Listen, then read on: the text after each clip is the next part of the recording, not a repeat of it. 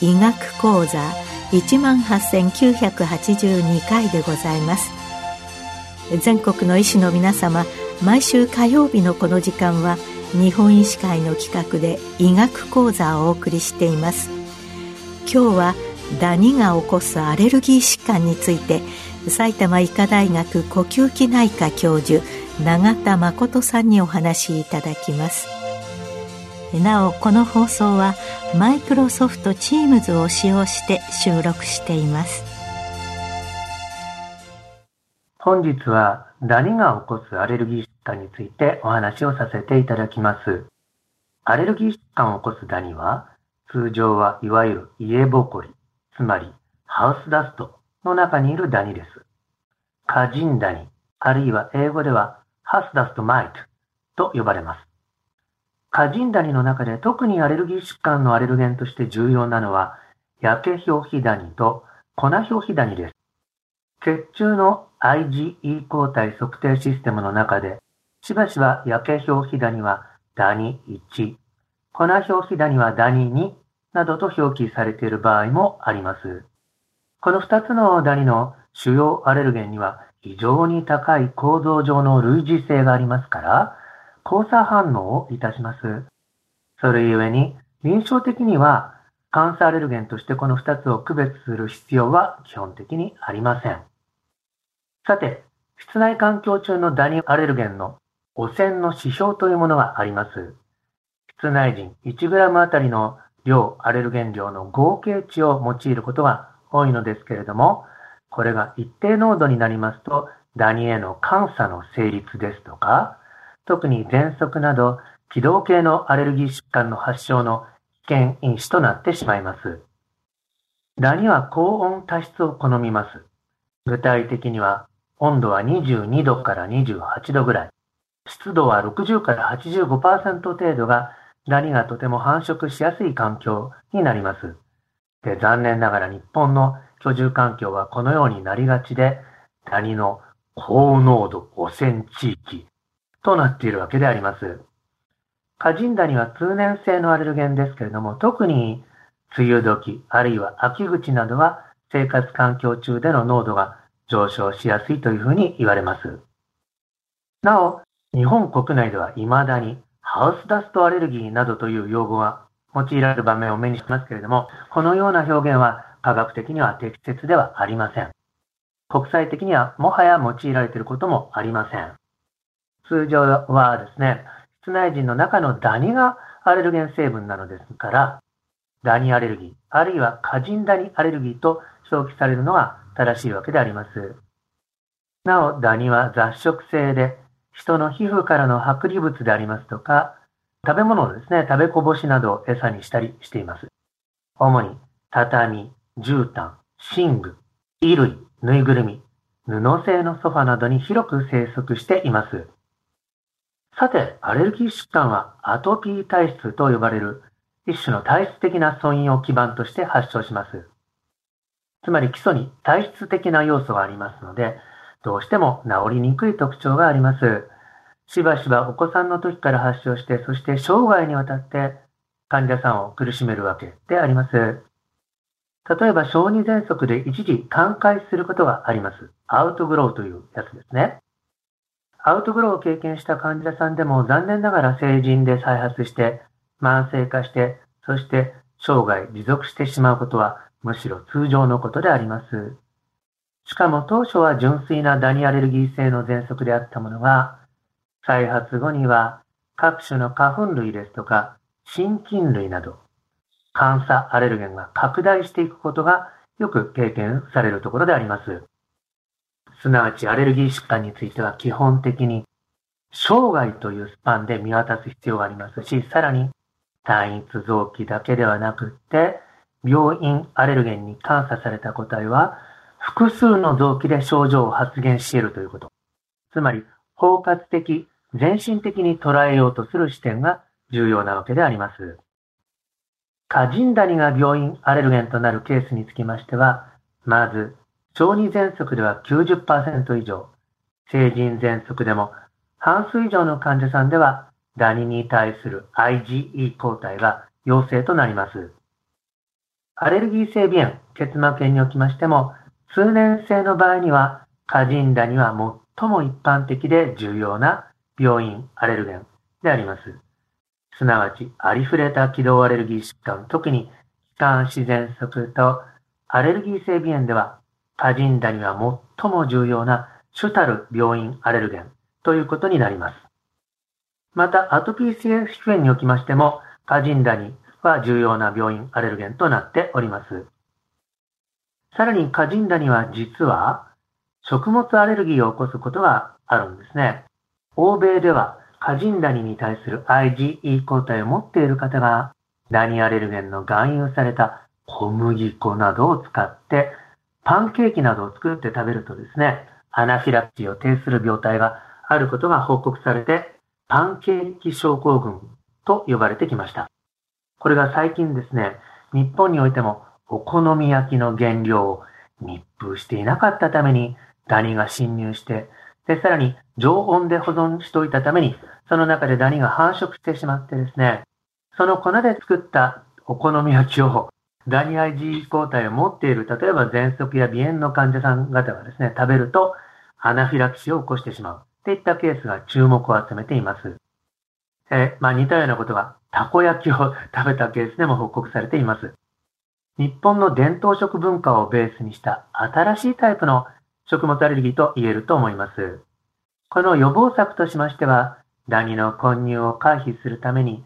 使用したらすぐ密封容器に入れて、また、ダニの繁殖を防ぐために冷蔵庫で保管とすること、また、なるべく早めに使用しきること、などが大事だというふうに思います。さて、ダニに感査されたアレルギー患者さんの場合には、床はフローリングとして、家具は革製とか木製にすることなどが推奨されます。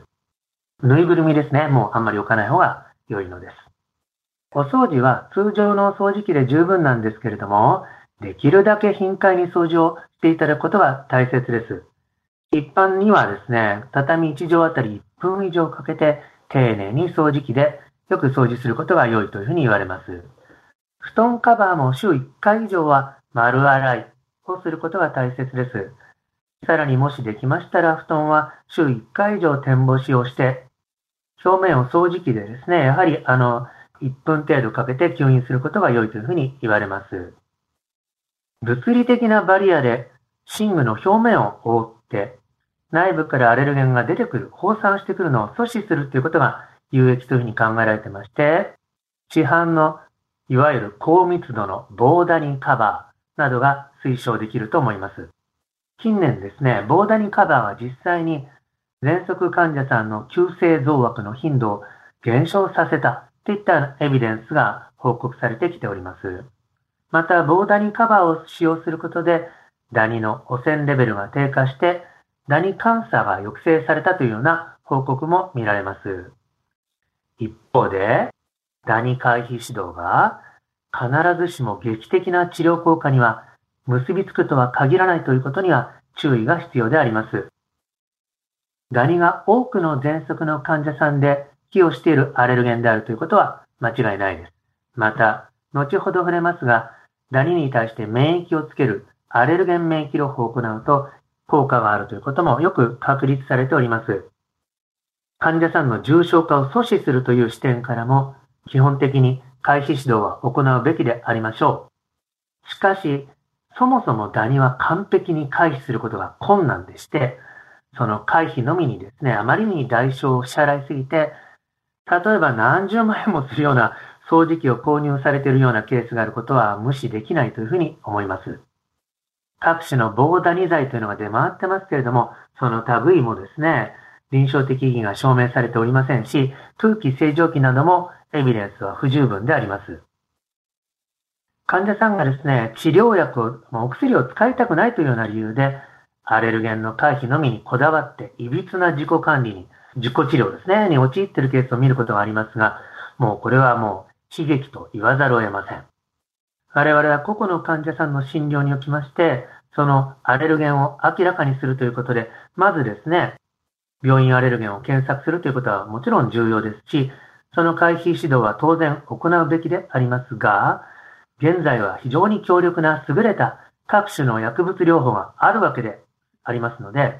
これらの各種薬物療法の恩恵との適切なバランスというものを鑑みて、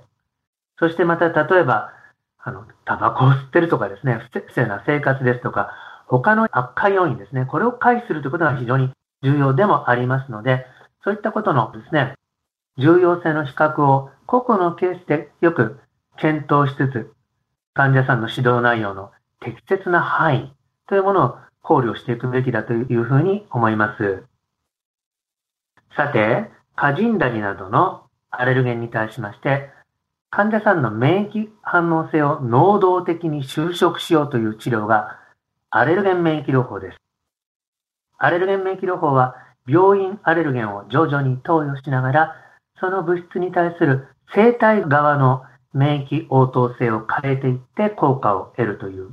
いわば体質改善的な治療法です。アレルギー疾患では唯一の原因治療であります。ダニの場合には皮下注射法と舌下免疫療法というのがあります。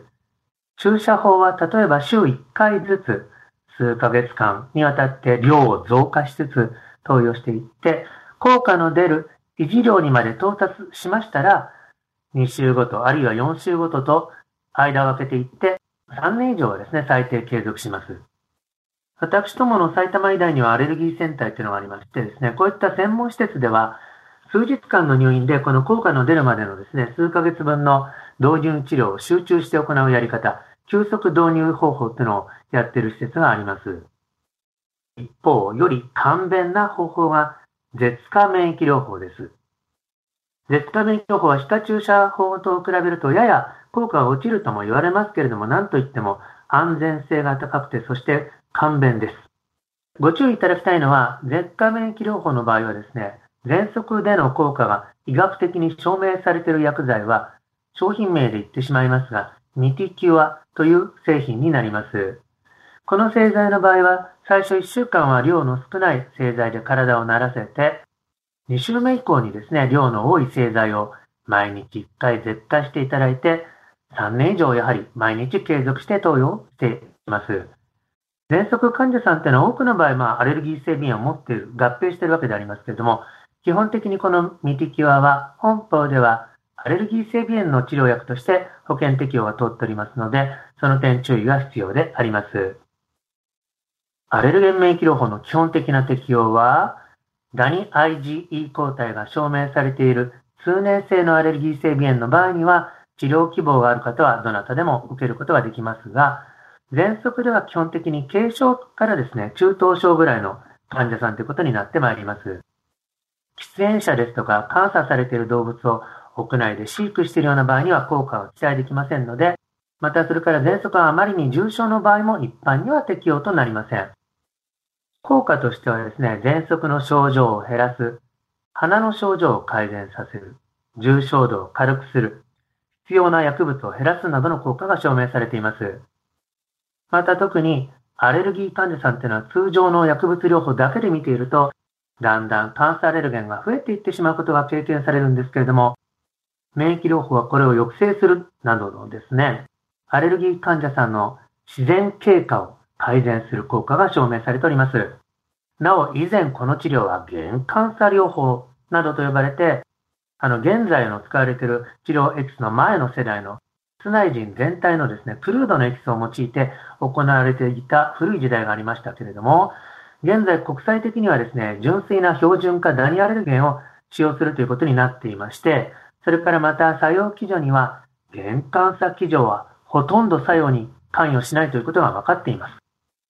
日本では未だにこの古い名称が残っていますけれども、科学的には正しくはないです。実際には作用基準はですね、制御性 T 細胞を誘導すること、また、素子抗体、つまり善玉抗体であります、アレルゲン、特異的な IgG4 抗体の産生などが主要な作用基準というふうに考えられています。免疫療法はなぜ必要かという理由でありますけれども、例えば喘息でのですね、吸入ステロイド療法は優れた対症療法薬ですけれども、対症療法なんですね。根治効果はないですし、中止すると結局多くの患者さんで再発をしてしまいます。さらに最小ダニだけで監査されている患者さんでも、あの薬物だけで見ていきますと、心筋類、ペット、各種の花粉類など、新規の感染アレルゲンが増大していってしまうんですね。そこで免疫療法はですね、アレルギー患者さんの個々の病態に介入して自然経過を修飾する治療として必要であるというふうに認識されて重要視されているわけであります。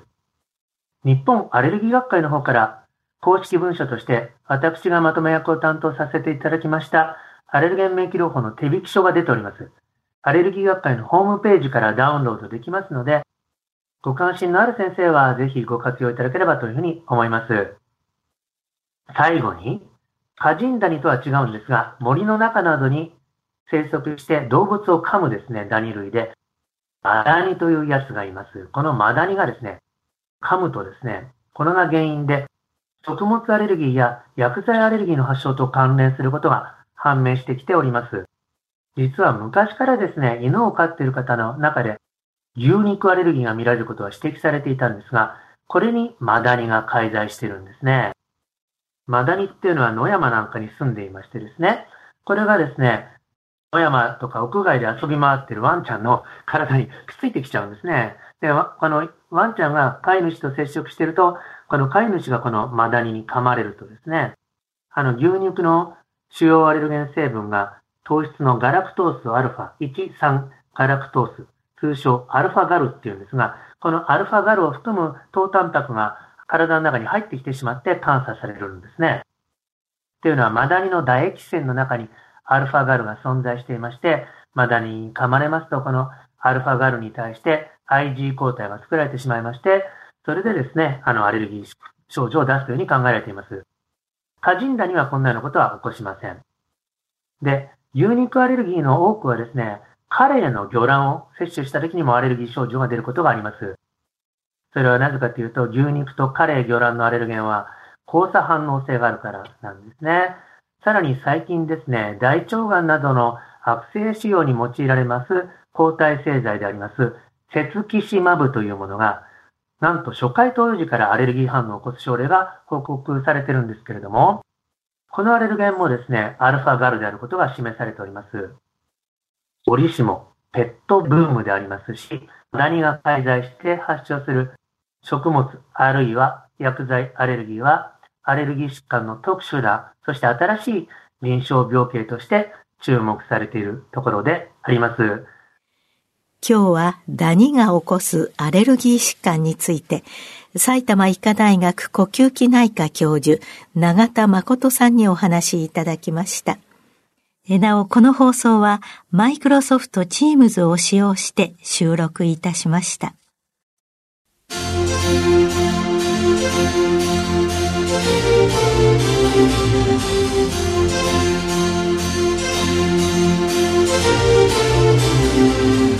それではこれで日本医師会の企画でお送りいたしました医学講座を終わります。